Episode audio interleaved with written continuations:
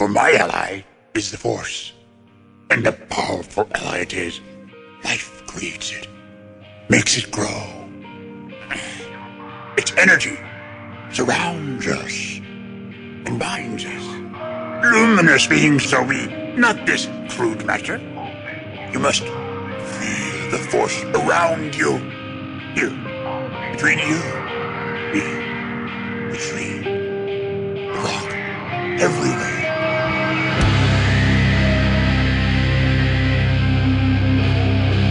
Jedi, like my father before me.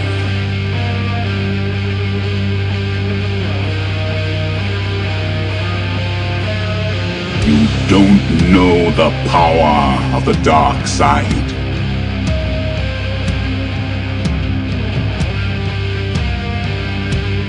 If you strike me down, I shall become more powerful than you can possibly imagine.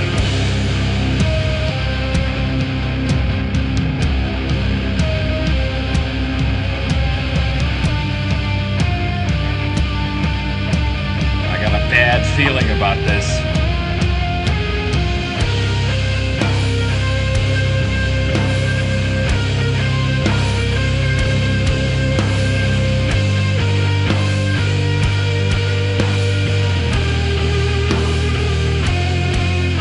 Welcome to episode 227 of Blue Harvest. I'm your host, Halls Burkhardt. And Will is not here post Thanksgiving break. Sure Chef Will needed a, a nice uh, sabbatical after doing his chefly duties on Thanksgiving. I don't know. Anyways, uh, I have two people along for the ride this week. We're continuing our streak of special guests celebrating and discussing The Mandalorian. We'll be discussing episode 4, chapter 4, Sanctuary this evening. First up, we have the lovely Jesse McGarity. Oh, woo, woo. And back again. Uh, probably the shortest gap in time since we've had him on. One of our favorite guests to have on. One of my favorite people to talk about Star Wars on and off the podcast. The king of all times, King Tom Chansky. I have no song or humming, but thank you so much for having me. Delighted to be here. Yeah, I've been doing that all week, so Yeah. yeah, we're we're really taken with the uh, Mandalorian theme song around here. I yeah, I am. I, I I listen to it like in the morning when getting dressed for work. Nice. Do you imagine you're putting on your nice shiny set of Beskar armor? Yes, I have to have the helmet on before anyone sees me. um, so we are going to be talking about chapter four of the Mandalorian. We're going to be lightly discussing some new episode nine promotional stuff. I don't want to get into it too deeply because I've seen a lot of people who are avoiding the episode nine stuff at this point since we're so close. And man, I think it's a good call because damn, they're showing off some stuff. Um, that that one guy who was in the thing with the thing. Yeah, and then that thing with the thing and the oh my god, that thing at that place, Ugh, so much mm-hmm. stuff. But mainly we'll be talking about the Mandalorian. So if you're worried about hearing anything that um, you don't want to hear because of uh, the crazy promotional machine that is episode nine, you don't have to worry about it. You can stick around, uh, unless you haven't seen episode four of the Mandalorian. Uh, before we do that, we want to give a quick bit of business about the Kessel Toy Run, year three, episode three.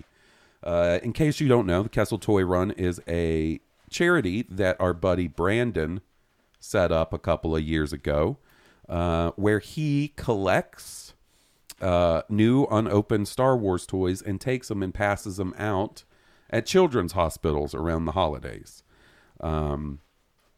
the last two years have been a resounding success. A lot of kids um, made happy during such a you know during a time that may not be so happy.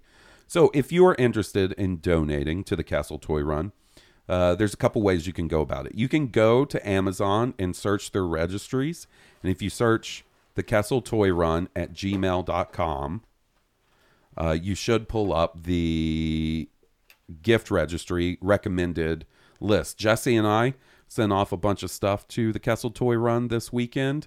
And you know what we did? We just popped on that registry, went through, boom, boom, boom, picked some cool stuff, and away it went. Um, and if you do that, the address is already baked in. You don't have to worry about anything but just sending it off.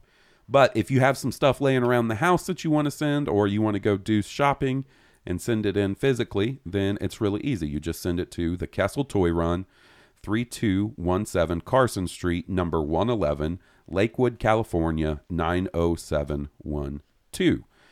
And if you want to follow them on Twitter, Instagram, Facebook, YouTube, just look up the Kessel Toy Run or at the Kessel Toy Run. Um, and that should take you to any important links that you would need for that. Well, there we go.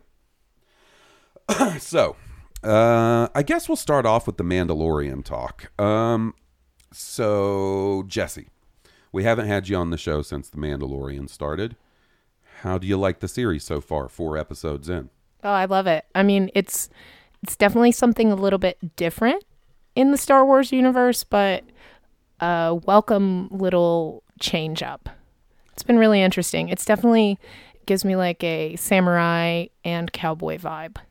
Yeah, and and this we'll talk about it in a second, but this episode I got heavy Seven Samurai vibes. Oh yeah, it's very much it's very much like a samurai love story almost. Um I got to say this is the first Star Wars thing that's come out since we've been together where you're like don't tell me anything about it if I watch an episode before you or be like you got to wait to watch that. So that's nice. I won't make you wait, but yeah, I don't want to I don't want to be spoiled.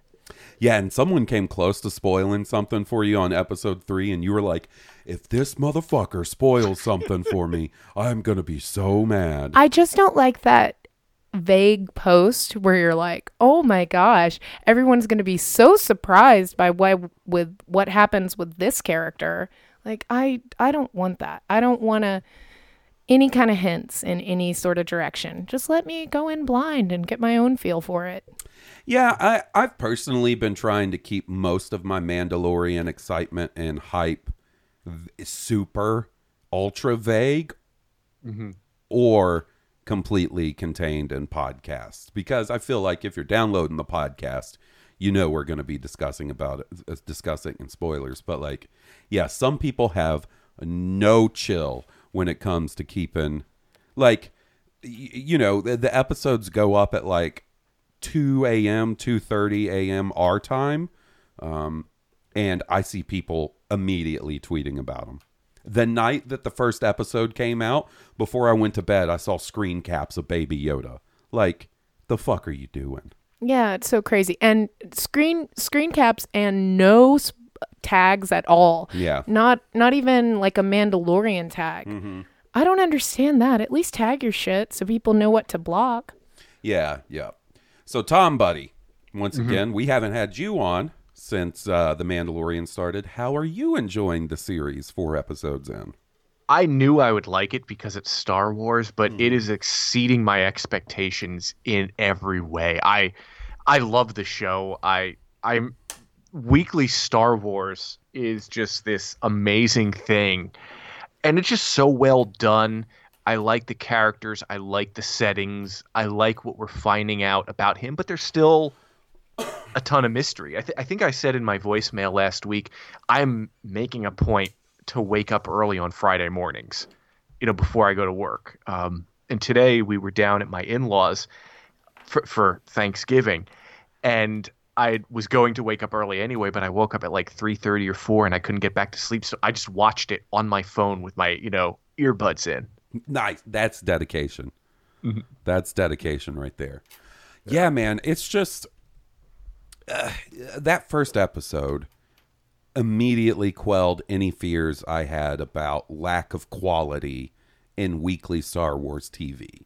Because that was the biggest hurdle I figured they had to overcome was make Star Wars, even though it is a very expensive uh, television show, especially given the length of the episodes, it's still w- got a way lower budget than a Star Wars movie. And the fact that they've been able to pull off something of this quality that doesn't feel cheap, that doesn't feel like, you know, uh, the original Battlestar Galactica TV show or something is really cool. Yeah, or even like I remember I was in the audience in Celebration 2005 when when George and Rick announced they were going to be doing a broadcast TV show, and I mm-hmm. had visions of like sci-fi a show's quality that was on the sh- Sci-Fi Network, Right. and the the remake of Battlestar Galactica that was good, but it still felt like it wasn't as big budget as you would want something like Star Wars to be.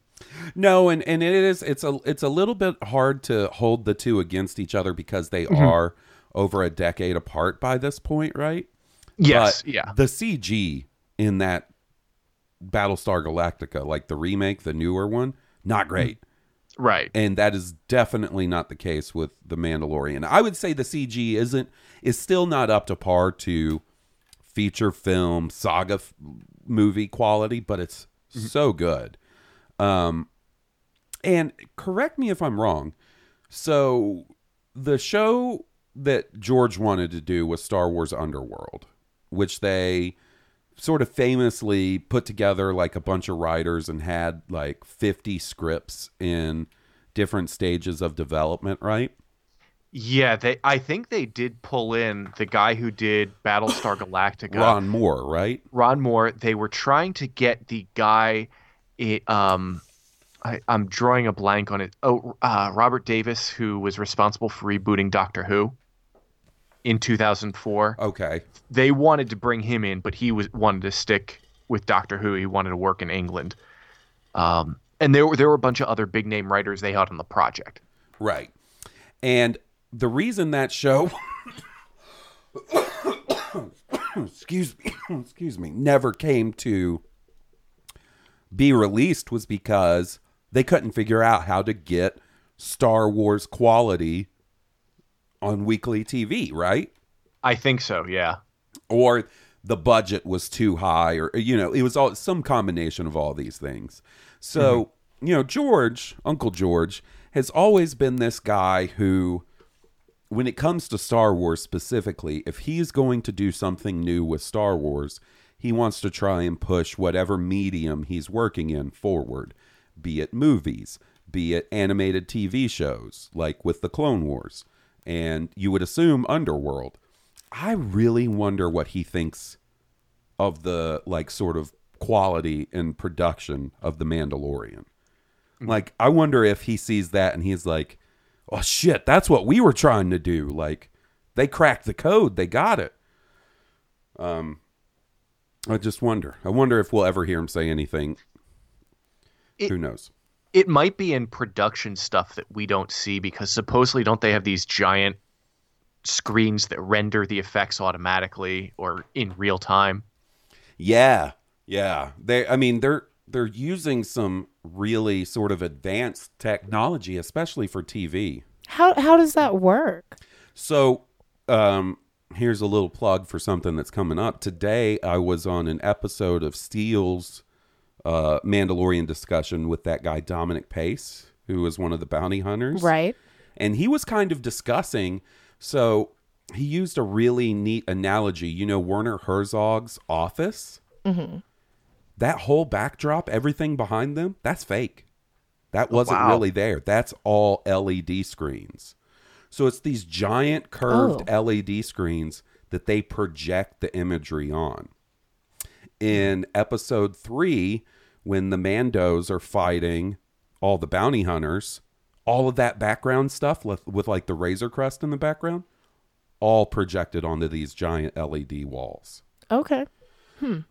So it's it's really cool. I'm hoping that somewhere down the line we have a making of documentary or behind the scenes featurettes on how these episodes were made. Oh, that would be really neat. is that similar to the old technique known as rear projection Yeah, the the one they tried to use on A New Hope and scrap the footage. exactly Yeah, I, I kind of wonder if it's if it's similar to that or similar to that technology that they used. I think starting with Rogue One, mm-hmm. where when they filmed like the cockpit shots of fighters flying, they did it on Solo with the Falcon as well, and I assume you know, probably Last Jedi and The Mm-hmm. Rise of Skywalker. Like they were in this giant soundstage surrounded by projection screens. So when, for instance, when they're flying doing the um, the Kessel run, like the projection screens are actually casting light on the actors in the cockpit. So like if they're flying through a nebula, Okay. and like the lighting actually affects them, and they can react to stuff in real time instead of being like, pretend there's a giant space squid, act crazy. You see what I'm saying? Right. Um, it's really neat and i think personally i think that's one of the things a lot of people even if they don't realize it might feel missing from some of the newer star wars is that step forward in technology because that is mm. something that george lucas always did like when my dad talks about seeing the original star wars in theaters he was like we couldn't believe it was real. You'd never seen anything like that before. The special effects were crazy. That was a big deal. And then famously or infamously in the prequels, you know, George Lucas went heavy with the CG, heavy with digital photography with it. If am I mistaken, Attack of the Clones was the first movie filmed entirely on digital? That sounds right. So like that's one thing that whether you like the CG in the prequels or not, whether you know what regardless, At the time, you would have liked it. well, he really was forward thinking as far as applying technology to filmmaking. Um, I guess there were a lot of people who were upset at the time because it Oh, wasn't practical. I yeah. I mean, I was I was a kid. I think I was in 5th grade. So, like everyone was just blown away. Right. And uh, look, it it never bothered me. You know, seeing the Phantom Menace is why I went to college. I was like, I want to do that. I want to be an animator. Right. I want to do CG. And that's what I went to college for. So like it definitely didn't bother me, but it's till this day, wouldn't you agree, Tom? That's one of the complaints you hear about the prequels is it's too much green screen, too much CGI. So I can like that. see that now just because of how bad it is in comparison to like modern CGI. It's just so jarring to see it in Right. your face. I I think it would. Yeah, it's it's one of those complaints you see, but I think it's it's it's a complaint used for people who have something in their mind that's wrong, but don't exactly know what they're complaining about. Right. That something's off and they can't put their finger on it, right? Right, because you you can tell some of the actors eh, don't always seem like they're with whatever's going on. But they don't say that. They just say there's, you know, CG and the CG affects the performances. Right. Or they talk about Jar Jar and some of the the CG creatures and things like that. Right. And, you know, um, it's crazy. If you look at the prequels and then look at other big budget movies from the same period, the CG is miles better. Like, go watch The Scorpion King. Mm-hmm. Or watch the end of The Mummy 2 when the Dwayne The Rock Johnson shows up as the Scorpion King. I'll pass. I, I, me too, but I'm just saying, mm-hmm. compare that CG to what they were doing on Star Wars, and it's light years ahead of its time. If you've enjoyed a single Marvel movie, thank George Lucas and mm-hmm. and the steps he took forward in that kind of thing. I don't know how I got on this. This is not this. I don't know, man. The technology, thanks to the Mandalorian. Yeah, yeah. so, um, let's move on to talking about the episode itself, the Sanctuary. Uh, King Tom, we'll start with you this time. What are your initial thoughts? What did you think about this episode in compared to the season? What'd you think? it was a it was different it had a different feel because it was it, totally new location new background characters you saw a different side of the mando the, more baby yoda which was great cara dune totally kick ass. You know i think the fact that she's a rebellion fighter i sided with her immediately. Uh, and I, I liked her background how she, she she saw herself a warrior didn't know how to be a peacekeeper. And i could see how the Man- mandalorian related to that. I loved the the chicken walker the menace that posed how they took it out. Um, it did remind me a little bit I, I know a lot of people are saying the seven samurai there was a there was an a team episode uh, that I believe also kind of take part uh, or t- take off of the Seven Samurai. I think it was called either a Black Day at Bad Rock or a Bad Day at Black Rock, where there's this biker gang that's terrorizing a town and the A team make the all these booby traps and they train the police to take on this biker gang and it, it just reminded me of that but it was so well done I could go on and on about it. I'll tell you what I like about the the Seven Samurai influence is, you know, famously, Star Wars was influenced by Kurosawa movies. George Lucas Right. is a huge Kuros- Kurosawa fan. In fact, later after Star Wars, I'm not if I'm not wrong, he helped bring Kurosawa a couple of Kurosawa movies or produced a couple Kurosawa movies. I was Yeah. reading this um, a couple weeks back actually. Um, and Seven Samurai is a Kurosawa movie. And like the plot of it is there's this village that is constantly raided by by raiders and the raiders are planning another raid right after their big yearly harvest. So the villagers pool their money together and hire seven samurai to protect the village. Mm-hmm. You you got to see the comparison to this episode here. And i love that that influence is still carrying over and is still being explored in star wars and i just think that's really ni- neat for them to pick that up and continue that tradition along so jesse what do you think of episode four I thought it was really good. Uh, I think we're gonna get a new Baby Yoda meme. He's definitely the new drinking tea meme. yeah the sipping tea meme Yeah. for sure And I, I thought it was pretty funny that it, it seemed like all the ladies were just trying to get Mando to take off his helmet.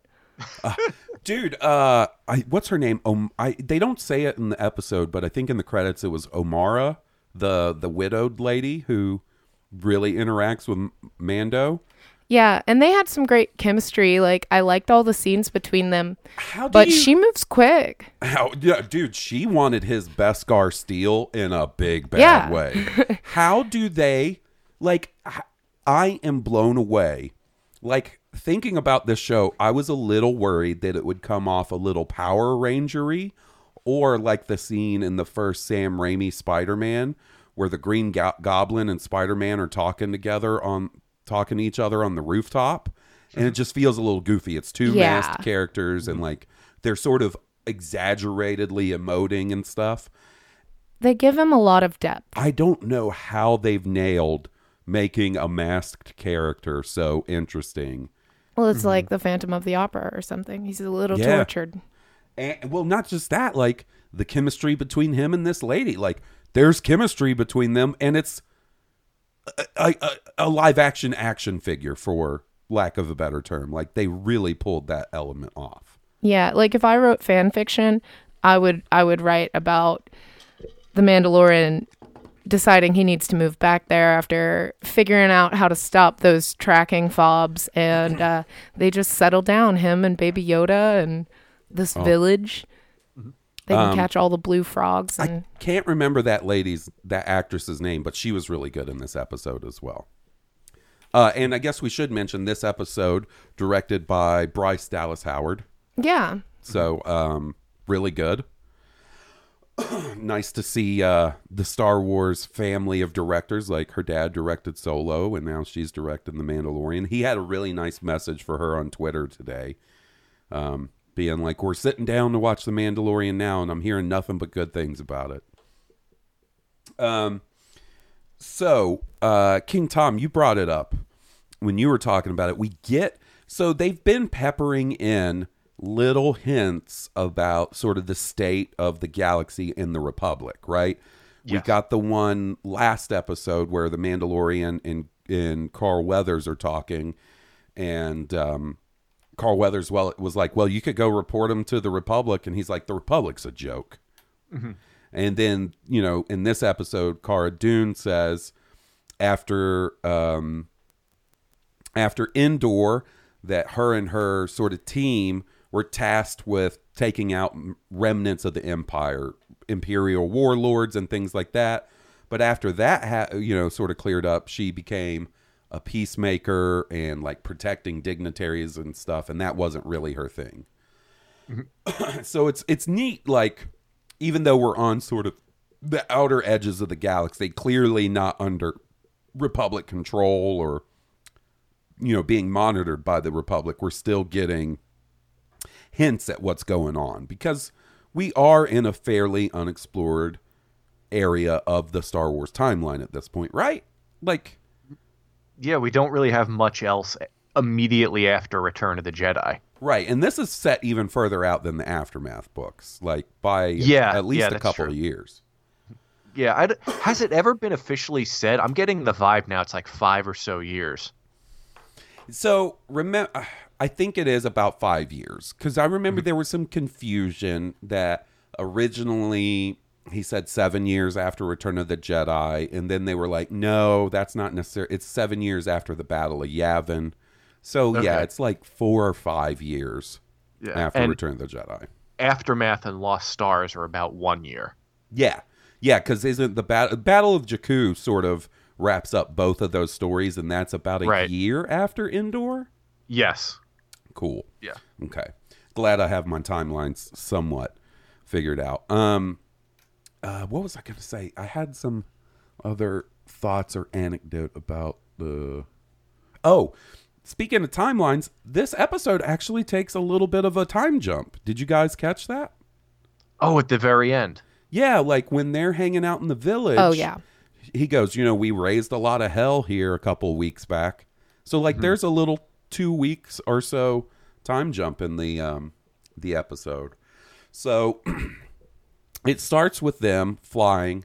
I love baby Yoda fucking with the controls in the Razor Crest. And like he hits the two buttons and the Mandalorian's like don't do that. And then he like looks at him and defiantly reaches over. I love that. It also makes me feel like baby Yoda is more toddler Yoda.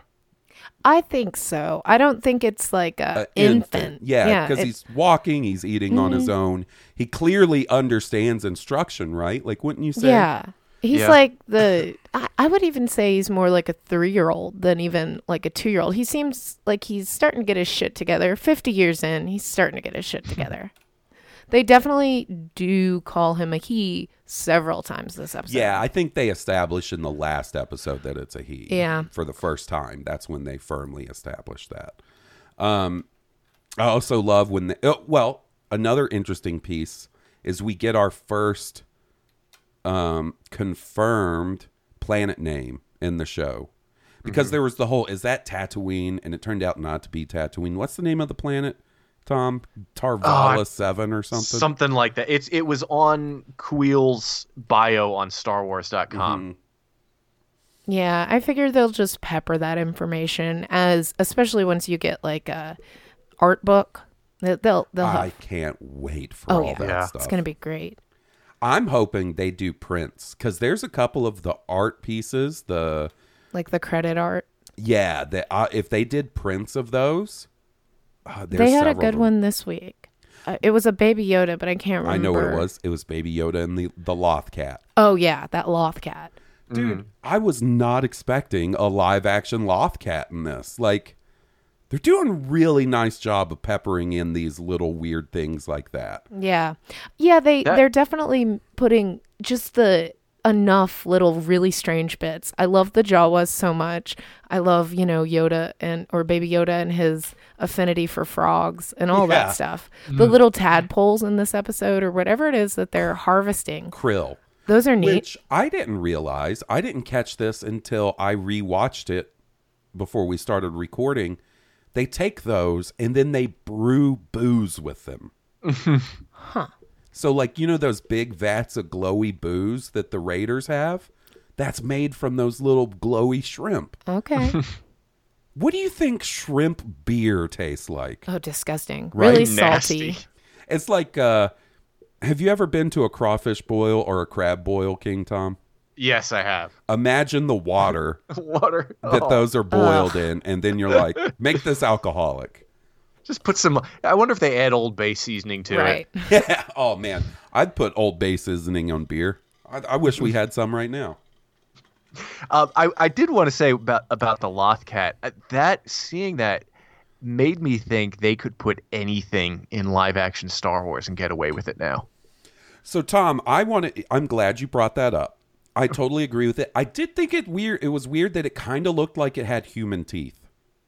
Like besides its fangs, the teeth in the middle were very human-like. It reminded They- me of people freaking out about Sonic's teeth in the the live-action Sonic movie.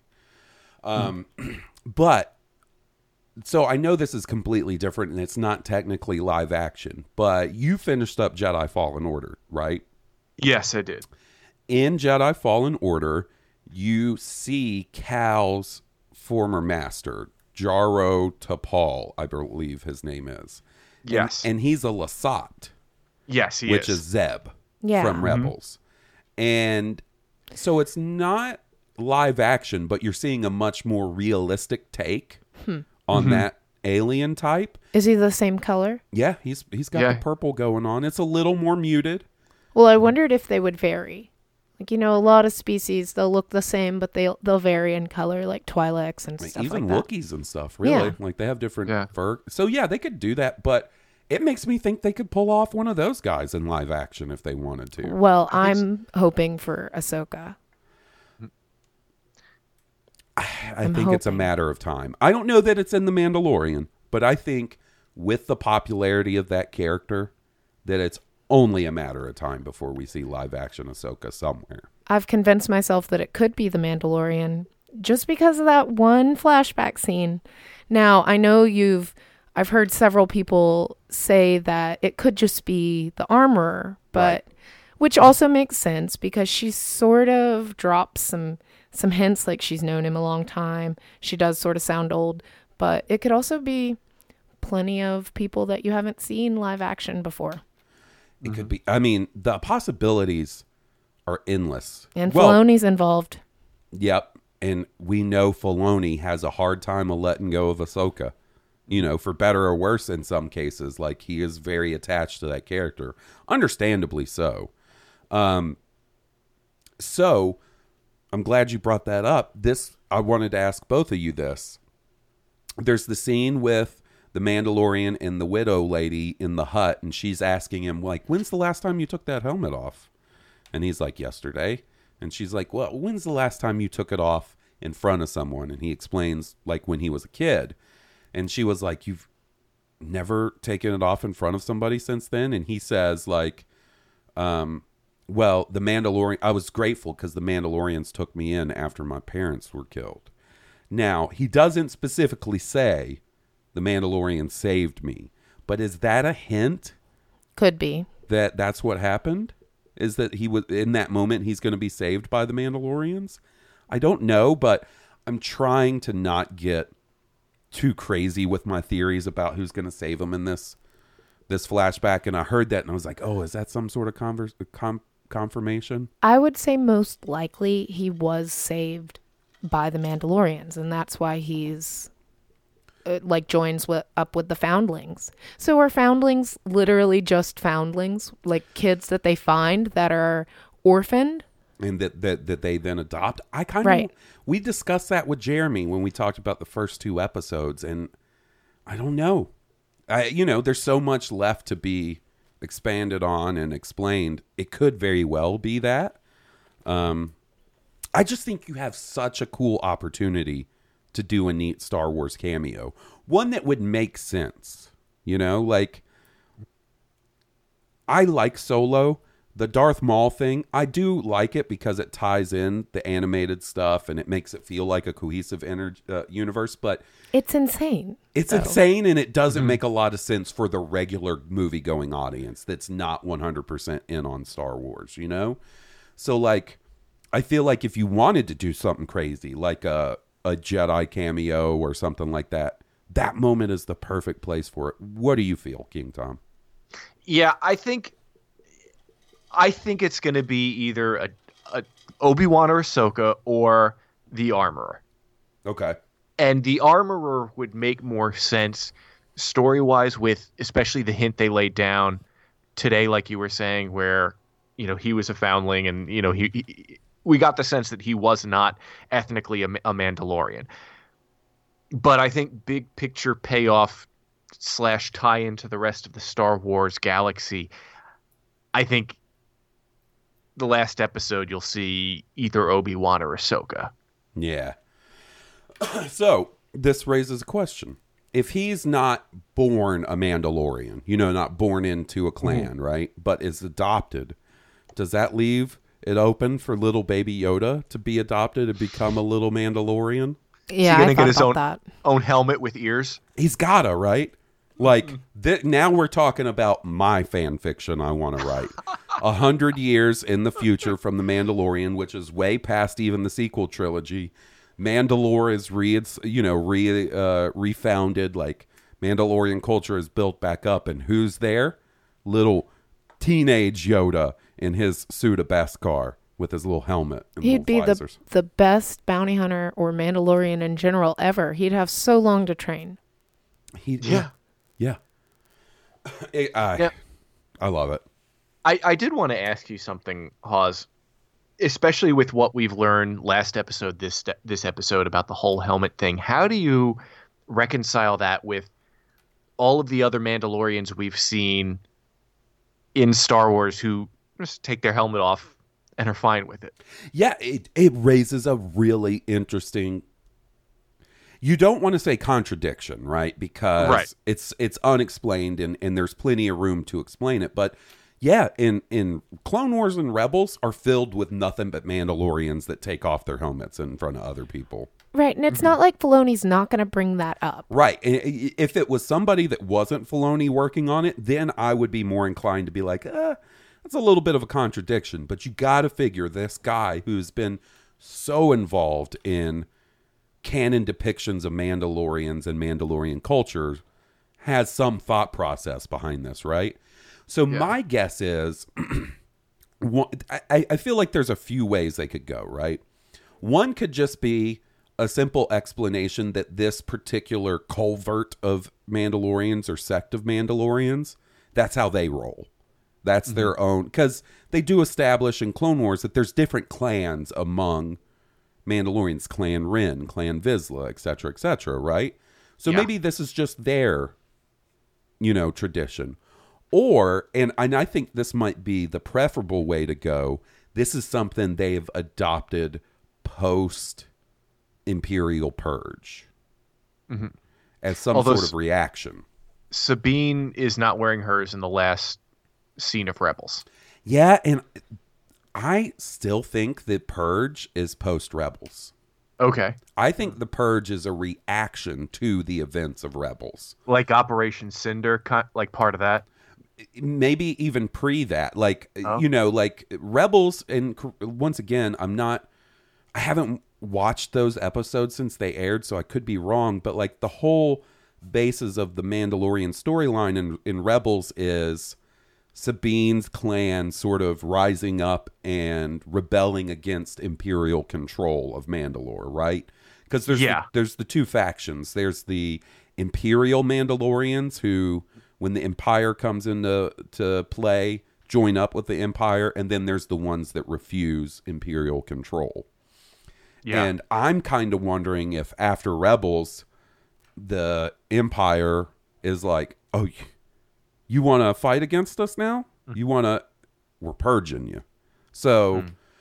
you know we've got how how far out would you say the end of rebels is from a new hope Well, the the last episode I think is about a year, but the final scene takes place after Return of the Jedi. Right. And some sort of undetermined time Yeah. after Return of the Jedi. So I think you have seven or eight years of, of Between- timeline to explain whatever this Imperial Purge is.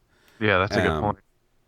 I, I don't know why. I'm just convinced that the Purge is post Rebels and sort of a reaction to the events of Rebels. Okay, so here's a wild theory. Okay. What if it's just this specific clan Mm-hmm.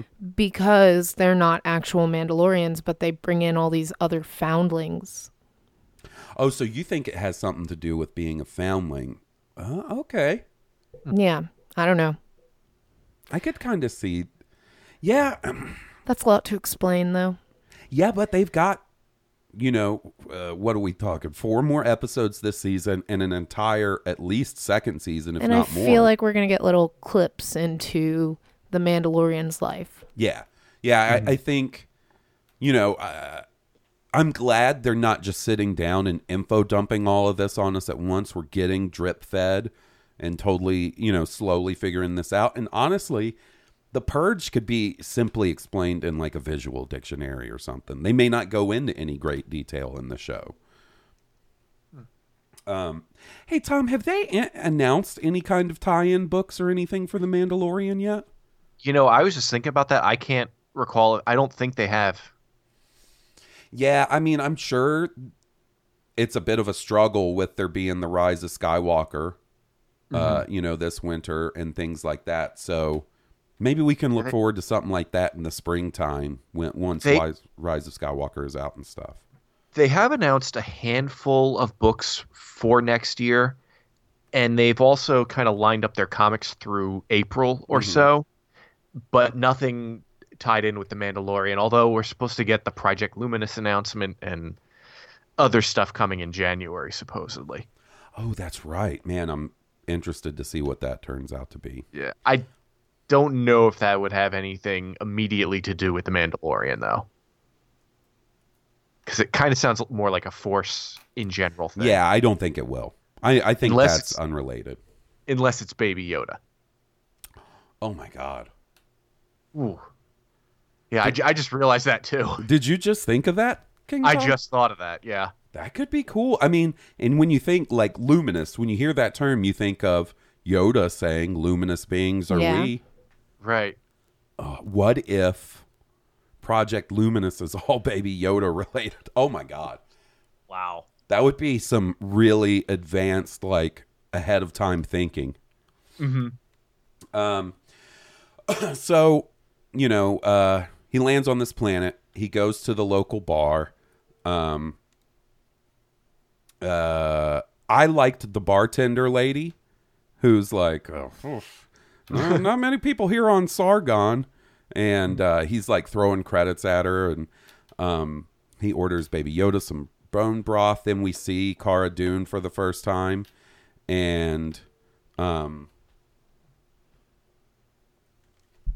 um, uh, he thinks she's a bounty hunter. She he thinks she, she might be there for him.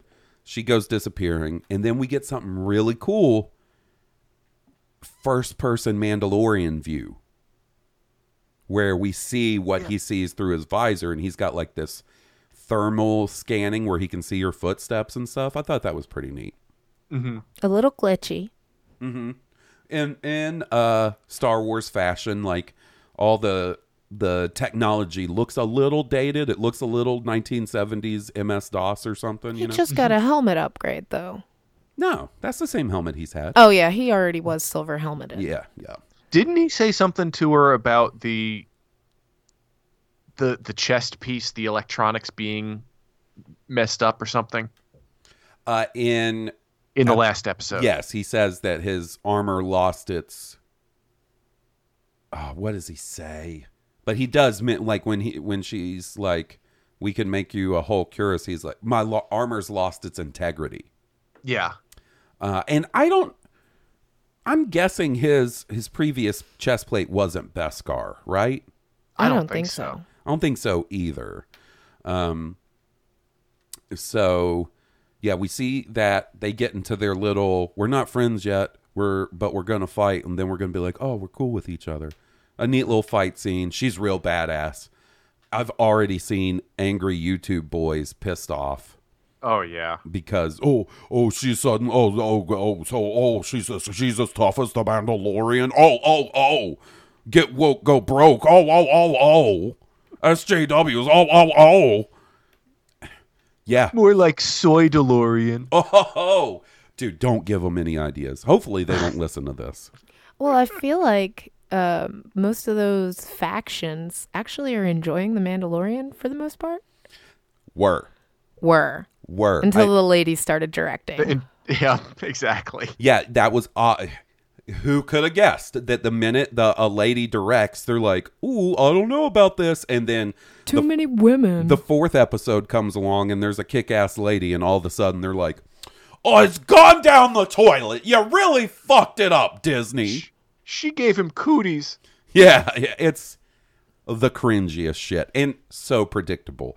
I remember telling someone uh, a couple years ago, almost a couple years ago, uh, when everybody was freaking out about the Last Jedi and people were being real shitbags about the Last Jedi. I'm not saying just being like I didn't like it. I mean like being sexist or racist or any of that fun stuff. Um, I remember telling them like yeah, this is probably going to go on until Captain Marvel comes out, and then they're going to freak out about Captain Marvel. And what happened, King Tom? They freaked out about Captain Marvel. These shitheads are the most predictable dumbasses in the universe.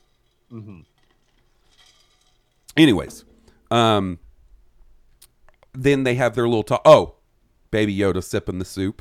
yeah, just walks up sipping his soup. I wanted to post that and be like uh, me on Thanksgiving while my family has some ridiculous fight or something. That was my, but I didn't want to.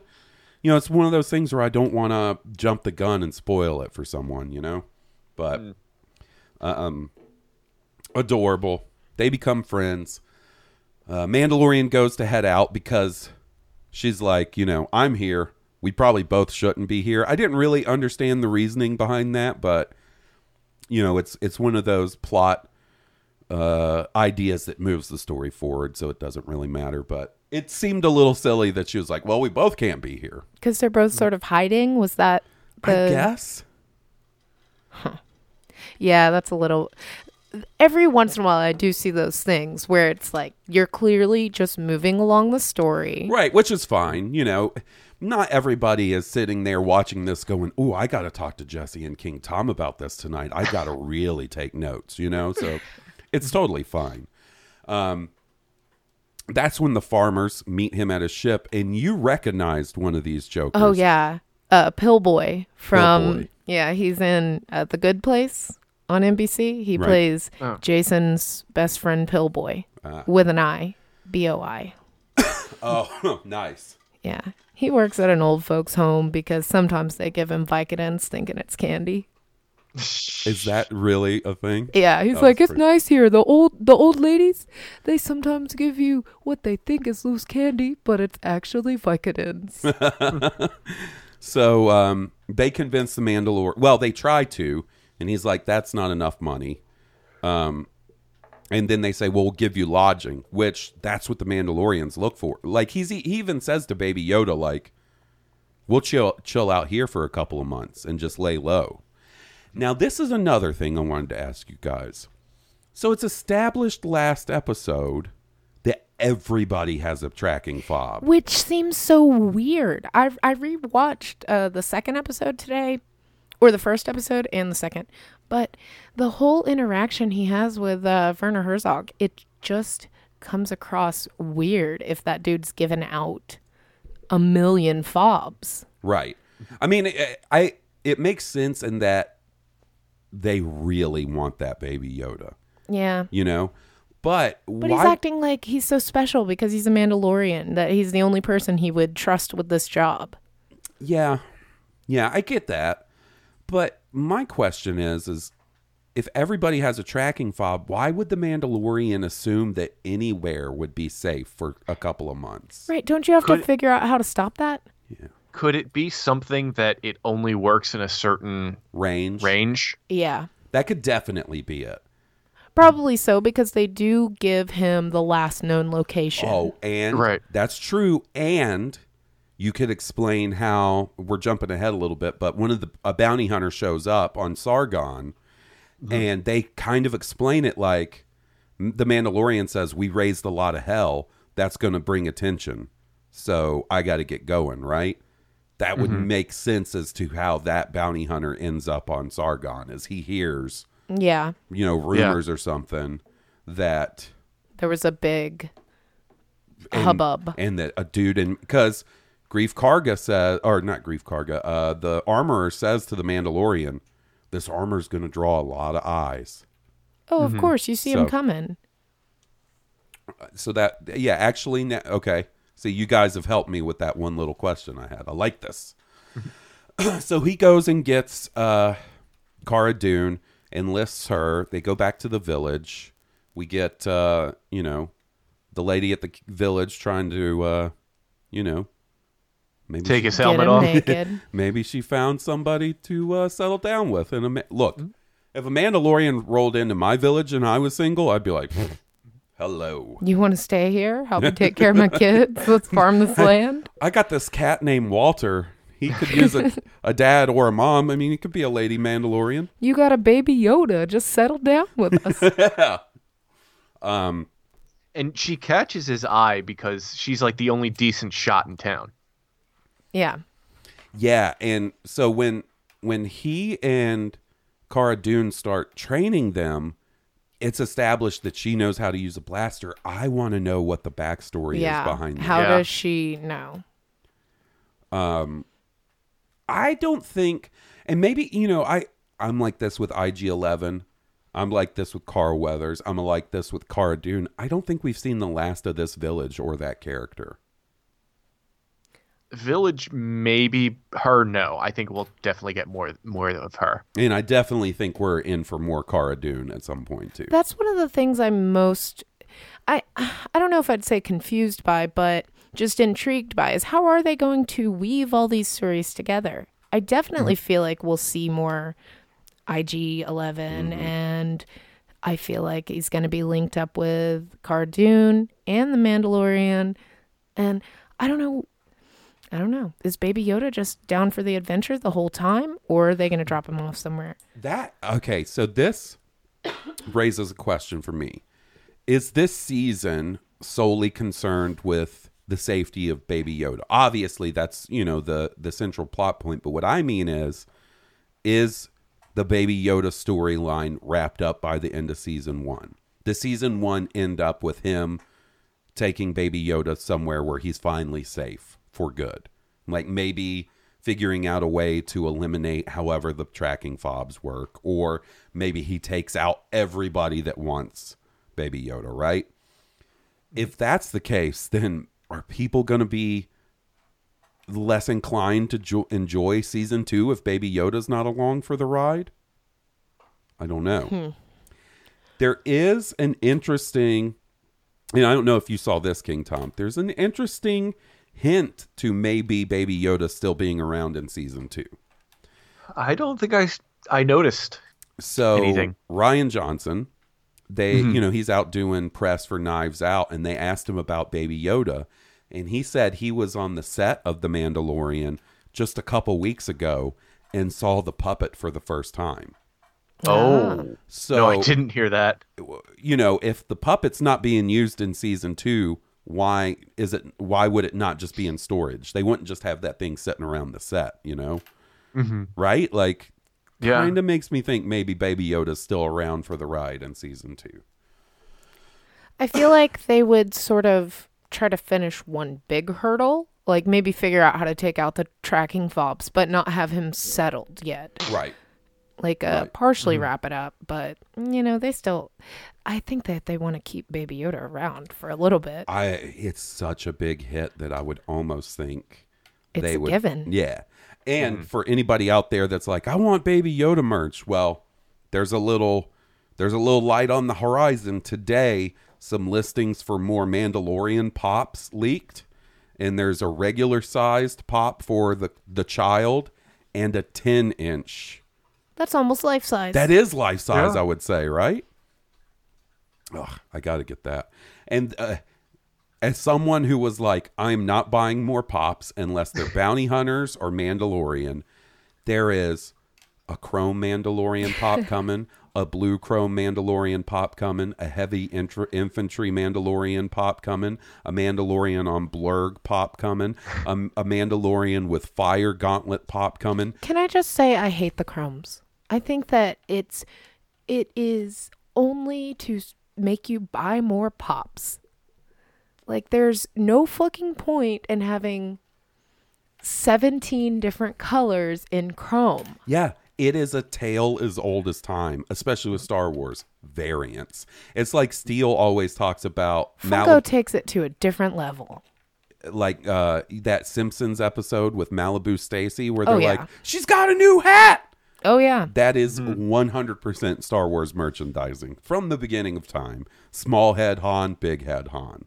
You know, hollow tube, Tusken Raider filled in Tusken Raider tubes. So, yeah, and I'm the sucker that sees that and goes, well, I, I got to get that. Oh, I mm-hmm. need a blue chrome and a gold chrome. I mean, I have three different chrome colorways of just Boba Fett. Yeah, how many Boba Fett pops do you think you own? I have every one they've ever made except for one, which I will never own because it's six hundred dollars, hmm. and that's the Droids Boba Fett. Hmm. Oh, It was, I think, one of the one of, if not their very first, like San Diego Comic Con exclusive Boba Fett pops, like a while ago, that they did that one, and it's crazy expensive. Well, I have all the Bob's Burgers pops. Yes, you do. all eight of them, or however many. Um, so they go to sort of investigate where these raiders are coming from and they're like Sh- something has sheared the branches off these trees and they come across a giant foot and before they say it i go atst and then cara dune goes atst Immediately after, it was pretty funny. um tom is that the first time we've heard them use the term atst I'm pretty sure. I don't think it was ever said in Rebels. And, or definitely not in Return of the Jedi, right? No. Yeah. No. I thought that was you know what the bit the the fandom is going to freak out when they say either at at or at at in in one of these shows or a movie. I was a little bit disappointed we didn't get a Chicken Walker reference. right? Right? Cuz chickens are canon by the way cuz there's chickens on Endor. So let me ask this group of raiders, that's just how did they get that ATST? Is it just because the empire's broken down and now people are like That is a good question. picking them up places? Yeah, that like pawn shops I mean, or- salvagers and stuff. Hey, Like yeah. these people, Shri- shrimp beer is a lucrative bit business. right? Yeah. Um and that's when they sort of devise their their plan on how they're going to protect the village. They're going to b- dig a big pit. The ATST is going to step into it and fall down or fall over. They're going to train people how to shoot blasters and and fight with uh, spears or basically pointy sticks. So you get sort of the training montage, which I thought was fairly well done. Yeah. What did you think? We'll start with you, Jesse. What did you think about the raid on the Raiders village? Oh, I thought that it was pretty good. It definitely it gave me a little bit of what's the Game of Thrones battle where Tyrion's planning all the shit like we oh. got to take the chain in underneath. Oh, the Battle of Blackwater. Yeah, it gave me vibes like that in the planning sequence Yeah. and then I mean, at that point I seriously was just like watching it, it's just funny because I've seen that dude play Pillboi Right? really recently I've been rewatching The Good Place. I've just binged it all and then watching him like run around and fight it was pretty amusing. So that sort of confused or took me out of it a little bit watching it. I can see how seeing someone like that. Oh, and he's so goofy looking with his teeth. And I was also thinking, what if this lady, the girl in the village, what if she pulled up the Mandalorian's helmet and it was just Pillboi underneath there? Would she have the same reaction? Yeah, like you you're taking some risks here, lady. Yeah. What was you're You're literally saying, take off your helmet and stay with me forever. Mm-hmm. You've never even seen his face. it could be anything under there. He could be dad jeans under there. Could be Pillboy. It could be Guy Fieri under there. It could be Rocky Dennis under there. You don't know. I also, uh, the title Sanctuary reminded me of The Hunchback of Notre, Notre Dame, which I watched on Disney Plus this week. And at the end of that movie, he comes out and he's screaming, Sanctuary! Oh, really? Sanctuary! Um Could be him. it could be. And look, it would be real fucked up if he did take his helmet off in that scene and she was like, "You know Eh. what?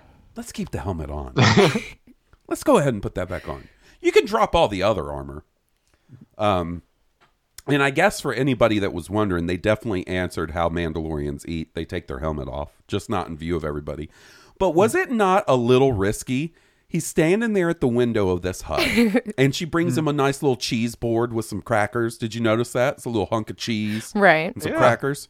Well, it looked wonderful, but he takes his helmet off right there in the window. Anybody could just look up and be like, He's literally watching everyone out Yeah. of the window. You can see like all these little kids and the lady and Baby Yoda. Any one of them could just turn and see the dude without his helmet. Then he's screwed for life. "Yep." And he can never put it back on. Well, I mean, at least at least he has his lady. Yeah. so, uh, what'd you think about their raid? Raid on the Raiders. What'd you think about the big sort of final battle against the Raiders? the, Kid the when they first went to the, the the vats area, I was confused by the bomb because I didn't notice the lights at first. I was going by the sound, and I mean this the the the fight was really cool, but the the bomb bit was weird. When they brought them back to the main village, I it was very well done. There was a lot of tension with will the ATST take that you know final step. And then when Cara Dune just took the disintegrator and started shooting straight into the windows, that that was you know to kind of egg it on. That was just very well done. Yeah, I, I really like that. And, uh, you know, I thought it was a, a nice move for them to have the ATST just not immediately walk into the pit and, and fall. Like, that's a good way to build the tension. I wondered if Right. they had a spy or something at first. Oh, I didn't even think about that. Um, so I know the toy, the ATST that they did for the show, comes with a Klatooinian Raider, but I don't. I wouldn't say all those guys were Klatooinians, would you, King Tom? Like the the main one that gets a lot of FaceTime at the beginning in the first raid looks more like a Lord of the Rings orc. Yeah, that's what I thought. Yeah. Yeah, Like I've never They- seen orcs in Star Wars. yeah, he looks like an Uruk-hai. They yeah they did they didn't all look like one species. Um, yeah, yeah. Uh, which I prefer because I did feel like the big battle at the end of the first episode when he rescues Baby Yoda, like him and IG Eleven, all the guys felt a little samey to me there. Yeah, So it was nice to see some variety in that regard. Yeah, I thought the ending battle was cool.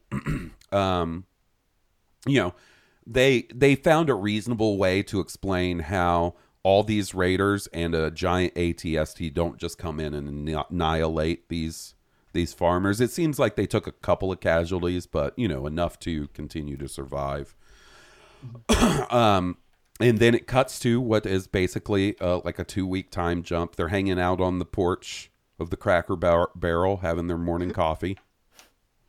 Um, and Cara Dune's like, "You mean to tell me you're not going to settle down with the beautiful widow and live your life uh, out here in in uh, this farm? You're crazy." Uh, and then that's when he decides, like, nah, I'm going to move on and I'm going to leave Baby Yoda here. And I was like, don't do it. Don't leave Baby Yoda.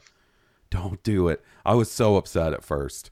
Uh, like in episode three, when he goes to turn Baby Yoda in, I knew that wasn't where that story ends. I knew he was going back for Baby Yoda. But for a second, I could see that be like, I was like, oh, this is how they get Baby Yoda out. And like my mind's racing, and I'm like, well, if Baby Yoda stays, then what's the story after this? Like, where does it go? Well, he would have to go back, I would think. Yeah.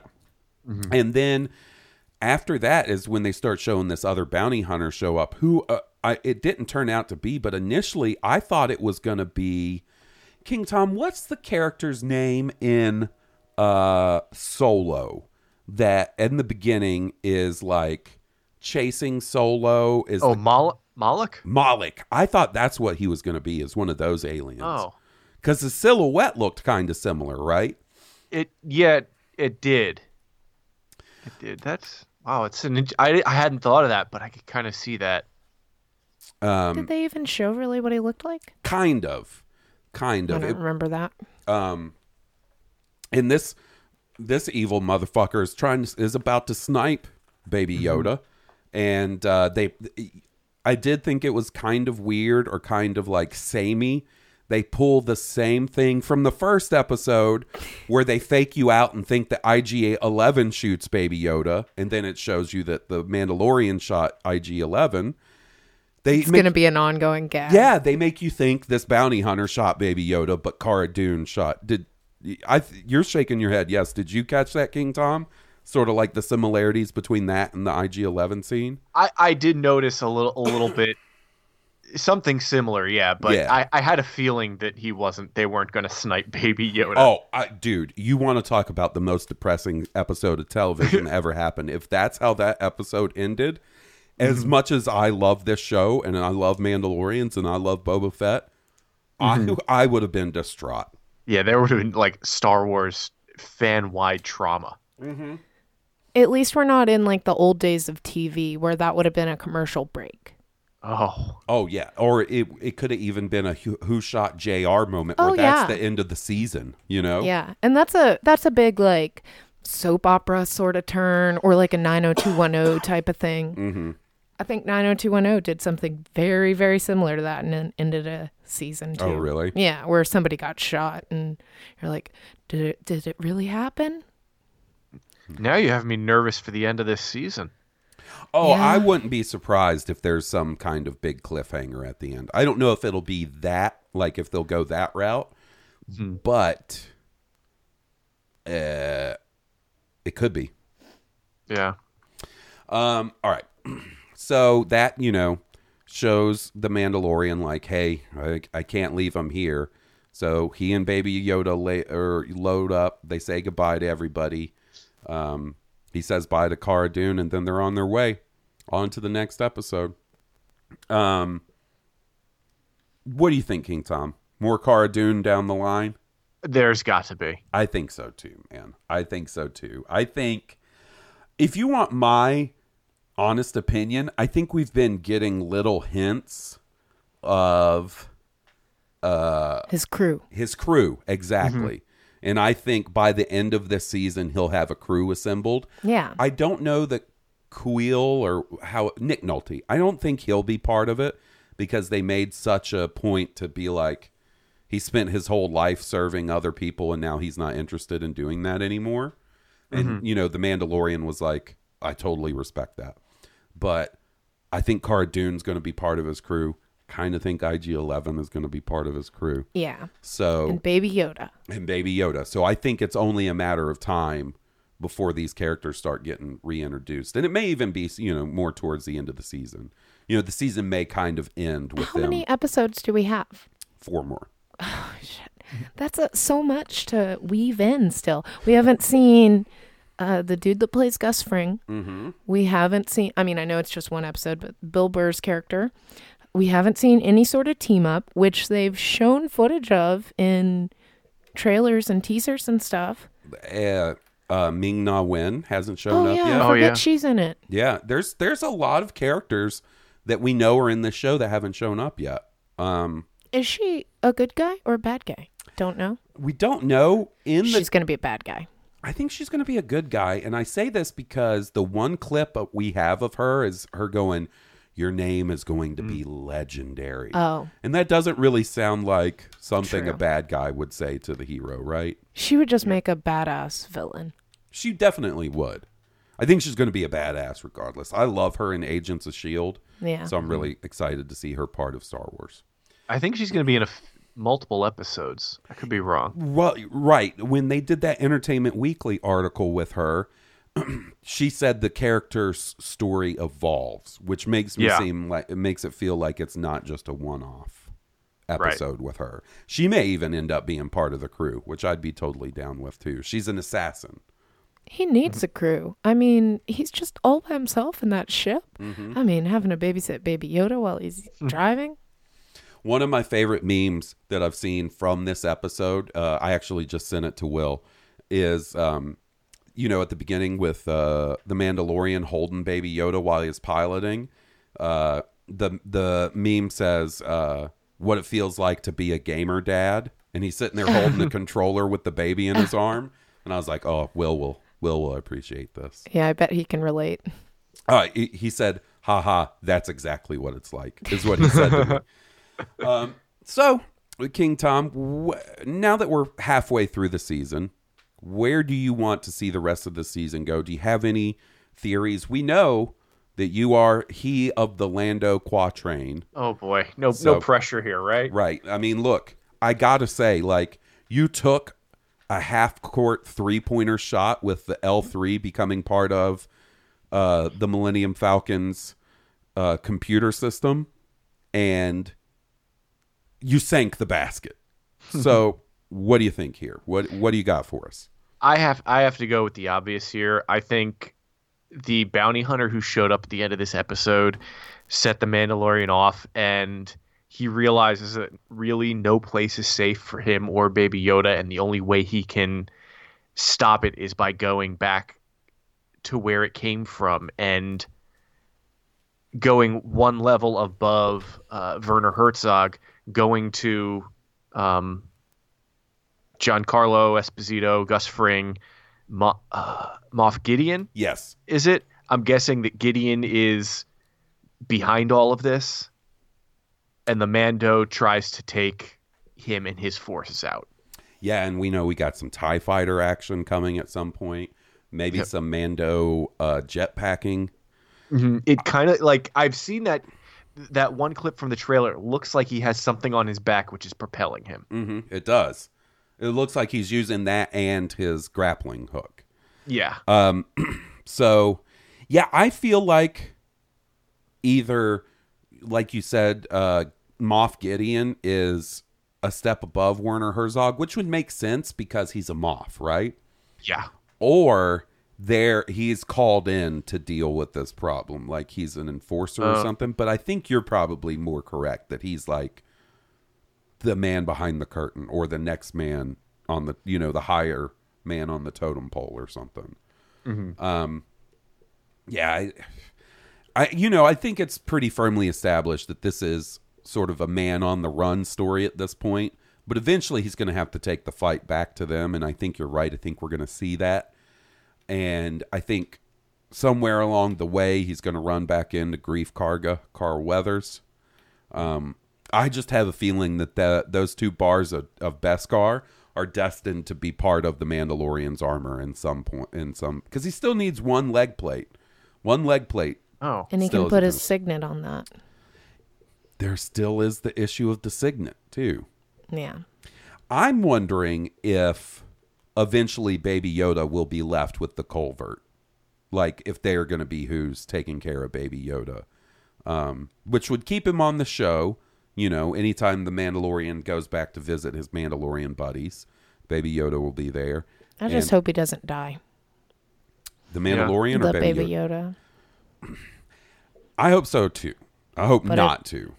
Um, I think we have ho- oh, we can at least hope that he'll be in season two, but I don't know longevity wise. It just seems like such a dark thing to do on Disney Plus is to kill That's a true. baby. You know, like at some point you got to take the realities of the platform and the company into what about some sort of self sacrifice in the force though? Mm.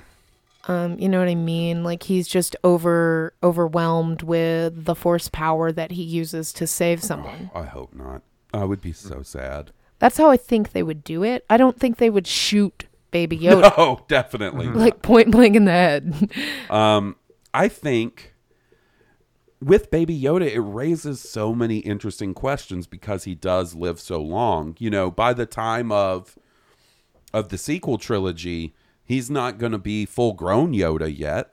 You know, he's going to be preteen Yoda. I don't, you know, it's hard to say, but if the storyline is that Baby Yoda gets taken to Luke Skywalker and is part of his right. Jedi Academy, that story doesn't end well either. You know, Maybe Hmm. Baby Yoda's in episode nine. that would be That's not gonna happen. bananas. That he's, would be he's the one unrevealed Knight of Ren. There's just a tiny baby Yoda Knight of Ren. that would be crazy. No, I wasn't thinking that he'd be with Kylo. I was just like Baby Yoda's joined the dark side. Oh, He's he's an angsty preteen. yeah, he's all like, "Have you guys heard the new My Chemical yeah, Romance it's CD?" definitely his emo phase. Yeah. All right. Um so we want to pick up a. co- We're running a little long because you know we love talking about the Mandalorian, but I did want to bring up one little rumor that's been going around. Um, and I know this is the rumor du jour to throw out there is, oh, so and so is getting a Disney Plus series. You know, oh, uh, Will Hood is getting a Disney Plus series. Oh, uh, uh, Malakili is getting a, a Disney Plus series.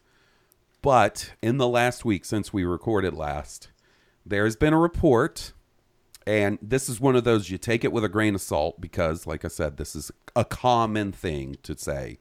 So and so is getting a uh, a Disney Plus series. But the newest rumor is that there's a Doctor Aphra Disney Plus series in the works. Now, Jesse, I know you're not a comics person, but you're familiar with the character of Yeah. Dr. Aphra. She looks cool. She does look cool, and I'm not by no means uh, completely read up on my Dr. Aphra, but I enjoy the character a lot in the stuff I've read her in. Now, King Tom, however, he is a Star Wars comics guy. Why don't you fill me and Jesse in on any gaps in our uh, Dr. Aphra knowledge? What do you think about the possibility of a show, et cetera, et cetera, buddy?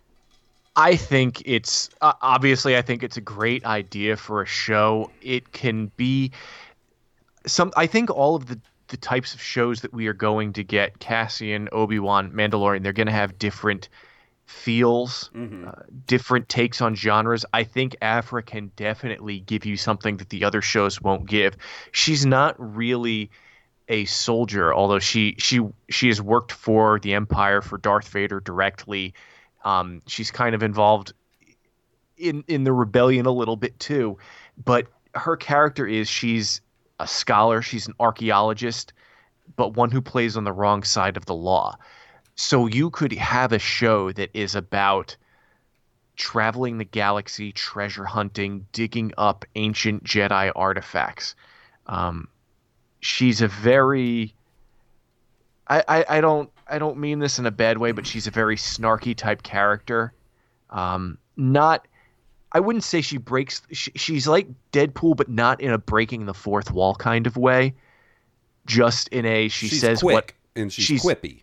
Yeah, she's quick and quippy, and th- that's not everyone's bag in terms of Star Wars. But the the, the comic book is very well written. She's a very well written um, character. She's her character model is based off of an Asian.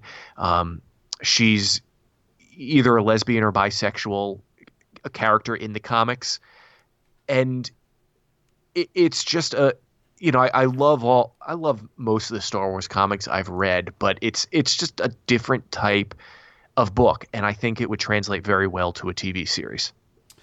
Yeah, and I the one thing I've seen people saying like in response to this rumor is like why would they do that? Like nobody but hardcore Star Wars comic readers know who Dr. Aphra is. Why not? That's their Marvel. Uh, Yeah, and I'll tell you why it works.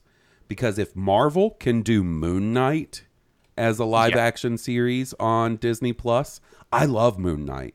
But Moon Knight is the epitome of a and this is not an insult to Moon Knight or Moon Knight fans, like a D or an E list Marvel character that only hardcore Marvel comics fans know. If he can get a Marvel uh, a live action Disney Plus series, there's absolutely no reason that Dr. Aphra can't be Star Wars' is Moon Knight on Disney Plus. And exactly, and this is the type of thing you want to see because we are used. You know, Star Wars has been the movies have been driving things, and they should be the big product we get. But we should also have success stories or other characters, other stories generated from other media, like we are getting with the Mandalorian. Doctor Aphra is a success story in the comic books where Yes. she's a character started in the comics, who she was started in the Darth Vader series, then she kind of graduated onto her own series.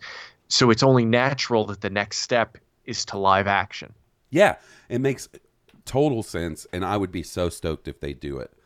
Uh, King Tom, do you have anybody in mind for to play Dr. Aphra? I only have one. I I do not. Mine is, I believe her name is Chloe Bennet. She's another Agents of Shield actress. She plays Skye slash Daisy. She's sort of the main character of Agents of Shield. Okay. Um, she's Quake, is who she ends up becoming. She's like Right. the hacker lady in the first couple of seasons. That then they find out she's uh, she's got uh, superpowers and all this stuff. I think she could make a pretty cool Doctor Aphra, and with Agents of Shield wrapping up, she's gonna, you know, she's gonna have the time. I can never see people in roles like before. I, n- I never cast my own movies. I don't. I'm not great with it either. This and that's why I only have like one, you know, in mind that comes to mind when I think of someone to play that role. So, yeah, I think it'd be really cool if they did that. And uh I don't know. We'll see. We'll see. I think it would be a big step forward and would only open the door for more literary or comic characters that we've not seen in live action to then be featured in these series. And I think that just opens up a lot of cool possibilities. I mean, that's a character I'd definitely watch. Yeah. Yeah. I would Seems be- like right up my alley. Yeah, I think it would be really cool. So I hope they they do it, and and uh, if, if that's the case, I hope we hear an announcement about it before too long. I hope it's not one of these these cases where it's rumored for years and years, like Obi Wan, and then finally gets announced. You know, I hope it's it's further along, or or it's you know, soon. yeah, yeah. All right, so uh, do you guys want to move on to some voicemails and some emails? Sure. All right, well, let's hear a little tune before we do that.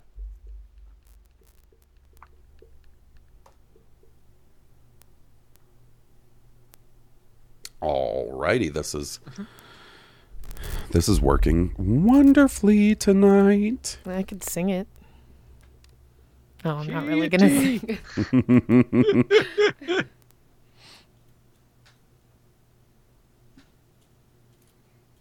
Why is this not playing? Oh my god. Are voicemails and emails not going to play tonight? Oh no. All right, well, here's Jim. Hi, Oz and Will. I wanted to say that that one a couple episodes ago, finding out that uh, that Will got married and had a kid all in one uh, episode was a lot to take, and I just want to say congratulations on everything, um, and I'm very happy for you, man. Uh, but Star Wars related, uh, I was I've been watching, you know, the Star Wars movies nonstop since Disney uh, Plus came out, and in I believe it was Return of the Jedi, uh, Yoda said that he was training Jedi for 800 years. So that means about the time he was 100, he was proficient enough to actually start training others. So Baby Yoda um, should be uh, able. I mean, he should be pretty good. I think he's going to age quite quickly. He's not just going to be 10 years old by the time he's 100. Uh, I'd say he's going to be, uh, you know, in his 20s basically. So, just want to know what you guys think about that and how fast the age aging is going to start changing, or you think for five seasons he's going to basically be a baby. But uh, anyway, uh, you guys have an excellent day. Happy Thanksgiving and ignite the green. You know what? I never thought about that. Like, yeah, Yoda was training by the time he was 100, which is 50 years. So double baby Yoda's age, basically, right? Yeah. So either uh, baby Yoda was like baby, or like the actual baby Yoda. See, this is where it's going to get confusing. was like uh, young Einstein, where by the time he was a preteen or like a, a young child, was able to train other Jedi. Young Einstein was Mm-hmm. brewing beer, and having mishaps. Is that what that was? Have you ever seen that movie? No. Young Einstein? No, yeah. I I, mean, he's brewing beer. I've only seen it once, but that's all I, I remember. And he blows his hair out like crazy, like Einstein you see in all the pictures, but it's just from a, a chemistry mishap. How how does that interface with a, a hundred year old Yoda and the age of baby Yoda from the Mandalorian? That's interesting. I'm not gonna lie, I I've- got a flash from like Twilight um, when he was describing that, because at the end of Twilight, I don't know if you've ever heard Taylor Lautner's character in the book, whatever his name is, werewolf imprints on a baby. Yeah, And that they- shit is gross. They explained this half vampire baby to quickly age from a baby to about 20 years old. And then she stops aging. And she lives like that for a long time. So it's fine for him to uh, fall in love with a fetus. I That shit did get that gross. flash. Yeah. Wolf. What do you think, King Tom? What do you think about hundred-year-old Yoda training? I'm kind of blown away by that idea because I hadn't, you know, noticed or thought of that. And I think either they rapidly accelerate their mental growth in the second 50 years of their life, or Yoda is some type, or Yoda Prime is some sort of prodigy. Yeah, I, I wouldn't have said young Einstein. I would have said Doogie Howser. Doogie Howser. Yeah. Doogie Encyclopedia Brown. Nice. uh, yeah, Good I'm, question. I'm going to be thinking about that for a little bit. That is a good question. All right, so next up we have an email from our buddy Neil. Uh, an email that either came in after we recorded last week or I missed it. So if I missed it, I, I do apologize, buddy. Hey, Halls and Will. It's been a while since I wrote in, but have continued to listen to you guys weekly, and your podcast is something I look forward to every week. Thanks, buddy. The episode of The Mandalorian was good for so many reasons, but there are two I really enjoyed. The first was when the Mando had gotten Baby Yoda back from the client's bunker and all of the tracking fobs were lighting up for the other bounty hunters. This reminded me so much of the ending of John Wick 2, and it was a great touch. I never made that comparison, but that is an excellent comparison. I'm obsessed with those John Wick movies.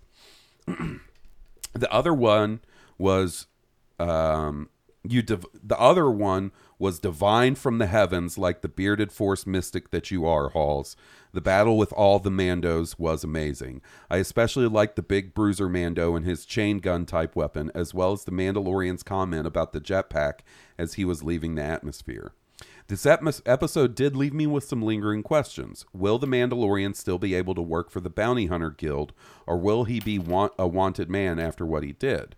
Will Greef Karga bring holy hell down on the Mandalorian and will involve a reprogrammed IG 11? Did Dr. Pershing get enough material from the baby to accomplish his goal, or did the Mandalorian intervene before that occurred?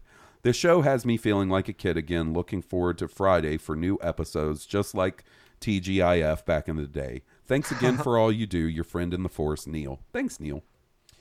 Um, so yeah, I don't think the Mandalorian can work for the Guild anymore, at least for right now. Something tells me he broke like one of the big bylaws of the Bounty Hunter Guild, and they're not going to be super willing to just be like, ah, I don't know, man, you're really good at your job. Why don't you come back and work for us? What do you think, Tom?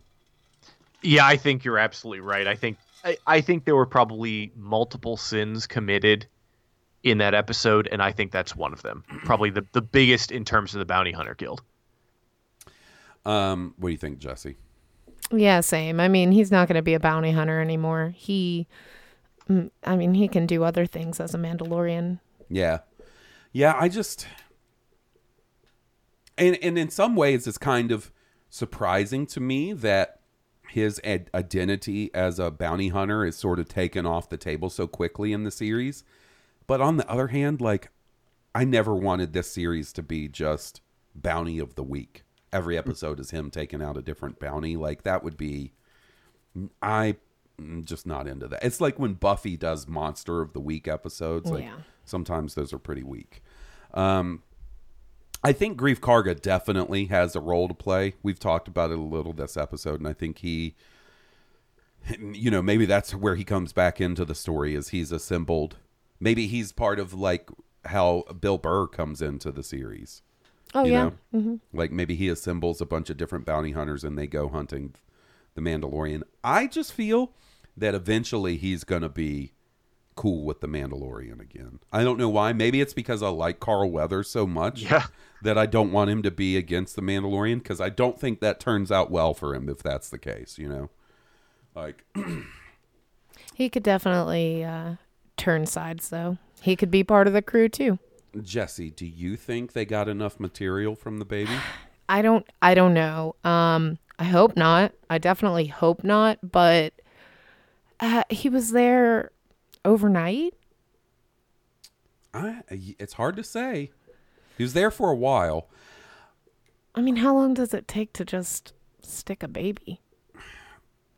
Well, see, that's my thing. I don't think they got the blood sample because that droid, the droid with the needle arm or whatever, there was nothing in that syringe, and he blew the droid up. So, and it Why is like that not the first thing you do? I don't know. Uh, and the other thing is, is if they got everything they needed, why would they still need the baby? Why would they be so, Maybe they don't want the baby out there. or that whatever they're trying to get from the baby to get in other people's Yeah. hands? Yeah. What do you think, King Tom? Yeah, I don't. I don't think they got everything they needed from him. It it was a night, a day at most. Um, although that armor has got to work quickly, I guess. But I think they they need him for more. Yeah. I don't know that the doctor wanted to keep working on him though. Right, right. And I wonder if Dr. Pershing has fur- a further role to play in this too. I'm not sure. I don't really feel like we'll see too much from him directly Yeah. in the future. Yeah, I just wonder who is going to give us the information of what they need that baby for. Yeah, that's true. And Yeah. he would be a, a candidate in the story to tell us that. All right. Next up, we have an email from our buddy Billy Bob. Hey, Halls and Will, just stopped by to say that Jedi Fallen Order is crazy. I just picked it up Sunday, so I was late getting to it, but it's so fun, and I ended up playing it for seven hours. So much to do in it, and I just made it to Dathomir, so I can only imagine that it gets better. Really like it so far. Besides that, I wanted to stop by and say happy Thanksgiving and hope you guys uh, and hope y'all and all the moisture farmers have a great Thanksgiving. May the force be with you, Josh, aka Billy Bob. King Tom, we didn't get to ask you how was your Thanksgiving? It was it was good. Thank you. Um, had you know uh, my wife's parents' house. Went down there with the kids and some of her brothers. I made uh, I, I I cooked, made prime rib. Ooh, Went very well. ooh, I love a prime rib. Yeah. Yeah, we went to Jesse's sister's house uh, for Thanksgiving, and I have to say, Jesse's sister's planning and execution was fucking top notch. Like, Nice. we got there right about 11 and she's like yeah we're gonna eat around two and i'm used to you know most like family holiday me- like you know oh we're gonna eat around two and that might turn into three 3.30 depending on how everything's going together i'll be damned if we weren't eating right around two like executed She always does a great job at planning. She is a master uh, of not just planning, but getting shit done. If you need someone to get shit done for you, that's who you call. Yeah, yeah. And um, Keith, uh, our brother-in-law, smoked a turkey on his pellet smoker. okay. And dude, so I'm a big fan. Uh, my family for 15, maybe even 20 years at this point, have been frying turkeys for Thanksgiving. I love a fucking Cajun fried turkey. It's so good. I never thought that I would like anything on the same level as fried turkey, but dude, this smoked turkey was so good. I was blown away. Like Keith is a grill master as it is, but I was not expecting just by nature of turkey to mm-hmm. like it as much as I did because I'm not a huge fan of roasted turkey. You know, like Right. it's you really got to do it right so it's not dry and kind of like unappealing. but man, smoked turkey, it's where mm. it's at. It was really good. And I made a cheese board and a chocolate cake. and I hit that cheese like I made a rookie mistake, right? So she put the cheese board out and I was like, "Oh, I'm just going to nibble on this a little bit." And like I had so much of this cheese board and this veggie platter that by the time actual Thanksgiving around what came around, I was like, "Ooh, I'm already kind of full." But you know what I did? Soldiered right through. Soldiered Nice. right through all the way to dessert and uh fell into a coma when we got home. And then I, I was like sleeping soundly and I was laying there. And I don't know if it was a dream or if it was one of those half dream, half awake fugue states, but I got like a bolt of inspiration for a Christmas present for Jesse and was so excited to get up and order it that I couldn't sleep. Like, because like this, I, I had this, I wouldn't say anxiety, but like uh, you know, when it comes to Christmas shopping and stuff, like I like to strategically find the perfect gift for somebody. You know what I mean? And like, Yeah. I try to go off the beaten path even. Like I'm not going to do an Amazon wish list. I'm going to try to do something that I come up with that they'd really like. So, when I have one of those bits of ins- inspiration, I couldn't stop thinking about it. So- Good. Man, prime rib sounds awesome though. Um, all right. So we've got a couple more emails. Uh, next one's from our buddy James Yarko. Howdy, guys. So my kids and I were chatting about the end of the Skywalker saga and what that means going forward. Obviously, Lucasfilm could loophole their way into more episodic movies by saying the Skywalker saga is over, but Rey's saga is continuing. But, and God help us if so, what if Johnny is right? What if Rey is indeed a Skywalker? By the way, I'm firmly in the camp that she is not, and even more firmly in the camp that I don't want her to be. What does that do to these characters we've all grown to love? Here is my thought. I think we'll end up with a Poe Dameron Disney Plus series. To me, he would be the most interesting character continue to follow, and I could see Oscar Mayer, he did that on purpose, James, mm-hmm. nice, signing on to repol- reprise his role for two to three seasons, showing Poe as the new leader of the rebellion, having taken over for Leia, his struggles to unite the galaxy, and get himself into a little mischief along the way. And of course, I think we'd see an appearance or two from his BFF Finn. if this is indeed the route Lucasfilm goes and we get one live action series revolved around a character from the sequel trilogy, who do you think it would be and who would be your preference? Keep up the amazing work. We're in the home stretch, y'all. It's almost here. Hope you have a great Thanksgiving and I'll talk to you soon. King Tom. What, Um, what do you think there, buddy? I I think there's a lot there, and I'm I'm just gonna try and try and answer it. Uh, in terms of how I heard it, first I I agree, and it's a it's a very hopeful agree because I don't want this to be it in terms of the story. I want more movies. I want the continuing adventures of Rey. I want to know the effect that she had on the galaxy, and I think I think at some point we will get that. Um, as to whether they call it part of the saga or not, that's that's up to them. I would love a Poe series, although I think Oscar Oscar Isaac is going to be very busy because isn't he starring in Dune? He is, which I think is already filming. Yeah, um, but if that takes off, that's a new franchise. You know, like they, they can. Right? Am I mistaken? There's a lot of sequels to Dune in book form. yeah, stuff, right? there are a ton of books and everything, and I I mean he's he's a great actor. He's very in demand, so. I, I would love to see him. I just don't know how practical that is. Right. Um,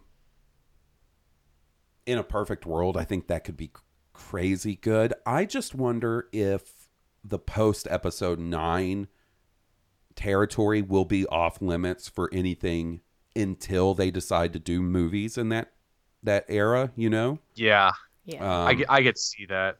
my my preference would be if, if they were if like just living in a fantasy world they were going to do this uh, mine would be Rey rebuilding the jedi order Yeah, but Yeah. are they going to tell that story in that form? I feel like we will see Rey in movies at, at Yeah. some point in time, or I at do too. least they will tell her tale. right right uh, so i'm i am definitely in the camp that episode 9 is not the end there will be an episode 10 eventually and we know you know they've confirmed that that the star wars movie for 2022 is still on the table I don't think that's episode 10. I love King Tom's original thought of episode 10 comes in 2027 for the mm-hmm. 50th anniversary of Star Wars. Like, I love symmetry like that and how that could line up.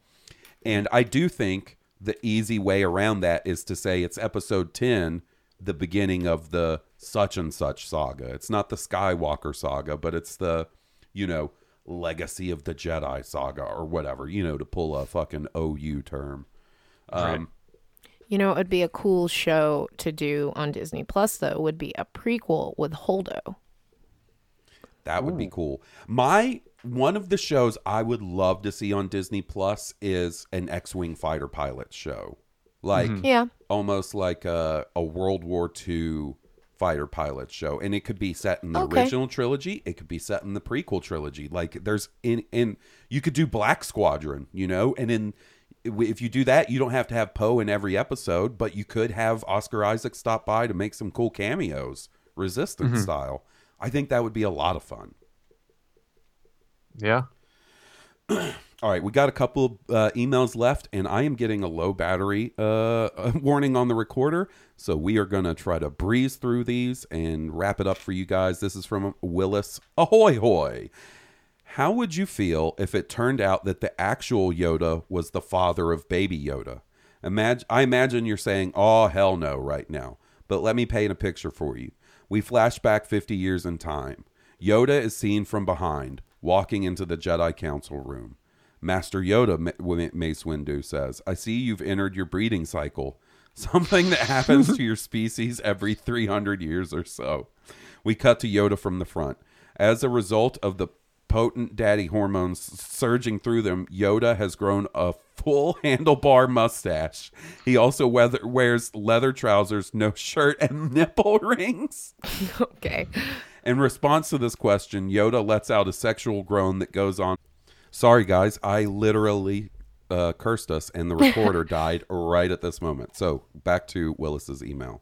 We cut to Yoda from the front. As a result of the potent daddy hormone surging through them, Yoda has grown a full handlebar mustache. He wears leather trousers, no shirt, and nipple rings. In response to the question, Yoda lets out a sexual groan that goes on for three whole minutes. He then takes out a flick comb, gives his mustache a quick tidy, and says,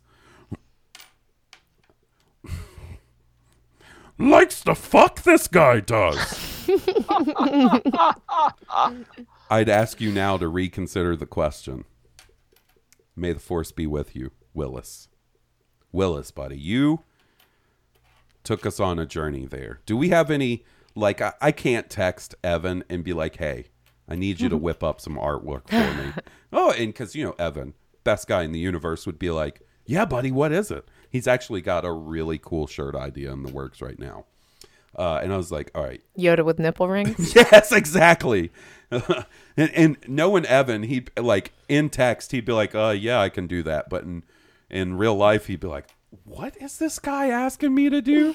And then like I got to go into detail on like the exact shade of green of Yoda's nipples. Compare which uh, which nipples you want for the final product. Yeah, yeah. I've, I made them uh, different layers, and I'm thinking, How uh, big do you think the areolas are? yeah, does does Yoda have baloney nipples, or are they like little, uh, just little baby nipples? Oh, and he's sort of old and like saggy. Yoda's a little saggy, so Nah, he's in shape. Well, I mean, I just Buff. Yeah. I, I I'm I'm assuming he's got a little saggage going on in the nipple area. No, he's like Ron Popeil. He's like super buff. Um, hey, King Tom, before we move on to the next email, can I ask you a quick science question? You're a science minded guy. Uh, I guess. If two people Oh my god. were able to put their buttholes together, do you think they could pass a fart back and forth? I'm gonna have to pass this on to Neil deGrasse Tyson. Yeah, he didn't answer me, so I guess I need to I move the. think so. I think that you can do that, but there's probably technique involved. Yeah, I'm not saying it's easy, but nothing in life worth doing is easy. There's there's timing and communication. I, I think would be the key here. Yeah, yeah. I mean, definitely timing because it's not like I'm not like a dude that can just summon a fart. You know, Right. you know. I'm I'm gonna. Anyways, we got one more email. Thanks, Willis. This is from our buddy Timothy Dunlap. Uh, hello, Halls and Will. This might be the first time he's written in. I was thinking about the Mandalorian this week while I was playing Jedi Fallen Order, and this made me think of getting your thoughts on something. Order 66 was used to purge the Jedi, but how do you think the Mandalorian purge might have played out? Do you think it was Vader and the Inquisitors or a surgical military operation? Timothy. Ooh. I feel like if you are trying to purge the Mandalorians, like they're such a formidable formidable force and they have the dark saber, like you might have to get Vader involved. What do you think, King Tom? I think it was just a brute force, overwhelming attack, Mm-hmm. kind of like uh, what, what's the term? Scorched earth. where you go Yeah. in, you take you take out the people, and you wipe out everything. Yeah. Yeah. Um that is a good question because in your Star Wars like in my personal Star Wars fan theory, fan fiction mind, like the idea of Vader and all the inquisitors that would be around like that's a neat idea of them bringing the full force of the empire down. But then like you brought up earlier Operation Cinder, like you don't need Vader to do some crazy shit. You know, Right. you could use some weather satellites to affect the the weather on different planets and fuck them up. So Do, it, do we have any evidence for Inquisitors being used for anything other than Jedi hunting? I don't believe so. Mm-hmm. I don't believe so. And if the purge is post rebels, where is the dark saber? Is the dark saber a possibility to show up in the Mandalorian at some point? I think so. That's gonna look it. ca- Man, uh, so I have full faith in them because of how badly a baby Yoda could have been pulled off in live action. But man, the dark saber has got to be approached with care if they want to bring that into to live action, right? Like, because Yeah. that could look weird. Yeah. Um, what do you what do you think, Jesse? Vader and the Inquisitors, or do you think military operation? Um, I I don't really see the Inquisitors. Um, I feel like they are preoccupied with Jedi because, especially as like Force users are going to take care of other Force users. So this is probably going to be just sheer firepower. Yeah, and it's and like Tom was saying, they seem so established as being for that one purpose and that one Yeah. purpose only. And you know, I don't know about you, Tom. Back in the day when I thought before we had the prequels, when I thought about you know the Jedi getting wiped out, I always assumed it was just Vader doing it. Which you know, if you have a much smaller force than what 10,000, 20,000 Jedi or whatever it's established or around during the prequels, you could do that, mm-hmm. but it makes a lot more sense that Vader would need some help. you know? Yeah. Yeah, I don't think we knew the for- that there were that many Jedi around. No, no, and and you know, I was thinking about this. I mean, we're trying to wrap it up so we can talk about this later, but I was thinking about this this today. It's clear to me that the original plan in the original trilogy was for both Vader and Anakin to be much older in the mm-hmm. prequels. Oh, really? I think so because look how old Alec Guinness, Guinness is in A New Hope versus Ewan McGregor at the end of Revenge of the Sith, and there's at most like an 18, 19 year difference between those two. How old is Vader? That's the other thing. Like when we see Vader, he's played by Sebastian Shaw, who I mm-hmm. believe was in his 60s or 70s in Return of the Jedi. he's been badly Right. injured. Right. That that one is way easier to explain than how much older Obi Wan is. Right. And I, I'm fine with, and I do think it's a little funny when people are like, "Oh no, man, living on Tatooine is tough. It it ages you fast." Like Yeah. that's fine. It mm-hmm. doesn't bother me, but I do feel like the original plan was for them to be much older in the prequels by the time that Vader became Vader and so on and so forth. All right. Well, I think that does it for us this week. Thanks, guys, for helping me out. It's been a blast. Yeah. Thank you. I'm glad uh, King Tom was on also because I didn't want to be have too much pressure as being the special guest, and he has way more Star Wars knowledge than I do. So. You don't have enough confidence in yourself. You're awesome every time you're on the, the show. Yeah, but I don't want to like. I don't want to steer the sh- ship, man. Or I don't even want a co-pilot. Like, I don't want to steer the ship, man. Um, King Tom, buddy, let our good listeners know where they can find you. Social media, podcast, Patreon podcast, all that good stuff. I'm Tom Chansky on Twitter. Uh, I'm appear on the Sith list, and then on Patreons for here Blue Harvest, Masters of Teras Kasi, and shows for Steel Wars and the Bad Motivators. That's right. And King Tom and I will be uh, recording uh, a special double episode Yes. of uh, Masters of Teras Kasi sometime soon. We're going to do Star Wars Uprising and Star Wars Jedi Fallen Order since we both recently finished that game. So if you want to hear us talk about those two games, then check out uh, the Blue Harvest Patreon, patreon.com slash Blue Harvest Podcast. He made that plug really easy this time. Jesse, my dear, where can the good people find you? Um, I'm on Twitter at messy hair, messy with an IE, hair like a bunny, and uh, I'm on Jaws and Blue we got to record one of those soon. I know. Yeah, we got we got lots of recordings to line up, which we will be doing very soon. Um, guys, if you like our theme song, please be sure to check out the band that was kind enough to provide the music. They're Stoned Cobra. You can find them on iTunes, Spotify, and at stonedcobra.bandcamp.com. If you haven't already, leave us a nice five star review on iTunes. We're coming up on 200 reviews, and that's super awesome, and we really appreciate it. Um, and until next week, when Will will be back, and we will have another special guest in the seat to discuss episode five of The Mandalorian. This has been Blue Harvest. I'm Halls Burkhart. Jesse McGarity. Tom Chansky. May the force be with you. May the force be with all of you. This is the way. Nailed it. Nailed the it. way. Yeah. May the force be with us.